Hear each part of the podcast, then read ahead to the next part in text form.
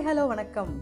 நான் உங்கள் JK welcome to Thuyil podcast என்ன எல்லாரும் ரெடியா ஆயிஷா ரா நடராசன் அவர்கள் எழுதிய உலகை உலுக்கிய நாற்பது சிறுவர்களில் இன்னைக்கு விடுமுறை நாட்களில் ஏழைகளோட வாழப்போன சிறுமியை பற்றி தெரிஞ்சுக்க போகிறோம் ஆக்னஸ் போன்சா பொஜாஷியோ இதுதான் அந்த சிறுமியோட பேர்.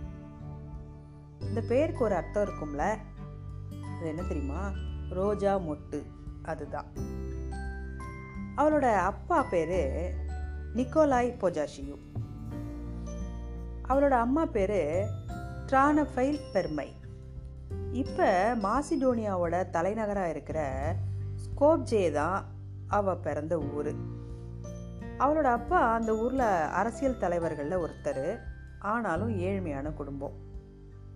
ஆக்னஸையும் அவளோட சிஸ்டரையும் காப்பாற்றுறதுக்காக அவங்களோட அம்மா தேவாலயத்தை தூய்மை செய்யக்கூடிய தாதி வேலை செஞ்சிட்டு இருந்தாங்க குட்டி ஆக்னஸுக்கு அப்போ மூன்று வயசு. அம்மாவோட வேலை பார்க்குற சர்ச்சுக்கு அவளும் போவாள் அன்னைக்கு ஞாயிற்றுக்கிழமை பிரார்த்தனை கூட்டம் வழக்கம் போல் நடந்துக்கிட்டு இருந்துச்சு. தேவாலய பாதிரியார் அந்த கூட்டத்தை நடத்திக்கிட்டு இருந்தார். அப்போ அவர் பைபிளில் ஒரு குறிப்பிட்ட பக்கத்தை வாசிச்சுக்கிட்டு இருந்தார். அவர் வச்சிருந்த பைபிள் ரொம்ப பழசு சில பக்கங்கள் கிழிஞ்சு போயிருந்தது. அதனால் அதை ஈஸியாக அவரால் புரட்டி வாசிக்க முடியல. அதனால் கொஞ்சம் தடுமாறினார்.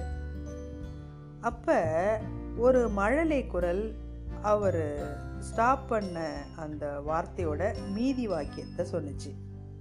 சர்ச்சில் இருக்க எல்லாருக்கும் ஒரே ஆச்சரியம்.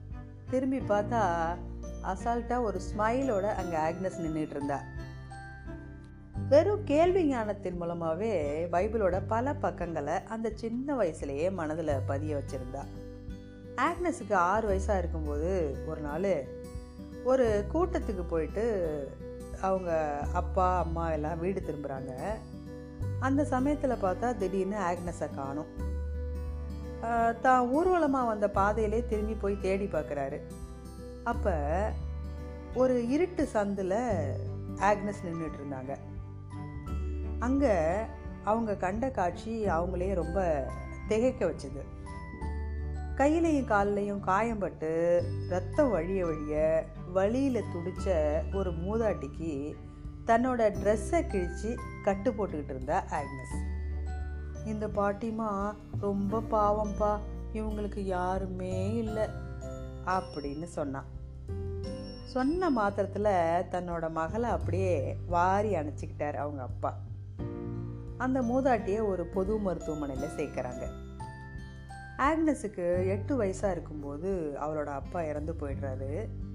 அது அவளை மிகப்பெரிய அளவில் பாதிச்சுது.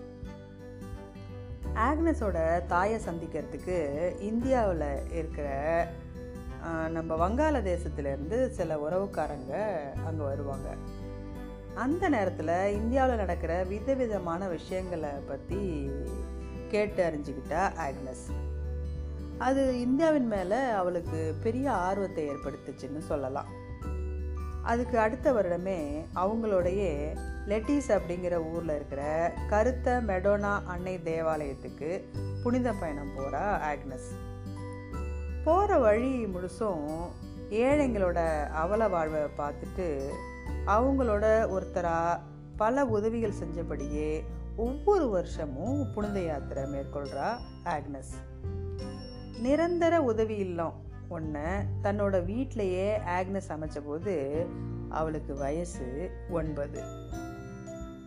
இந்திய மண்ணில் நோயாளிகளுக்கும் ஏழைகளுக்கும் சேவை செஞ்சு தன்னோட வாழ்வு மொத்தத்தையுமே அர்ப்பணித்த ஆக்னஸ் வேற யாரும் இல்லை. அன்னை தெரசா அவர்கள் தான்.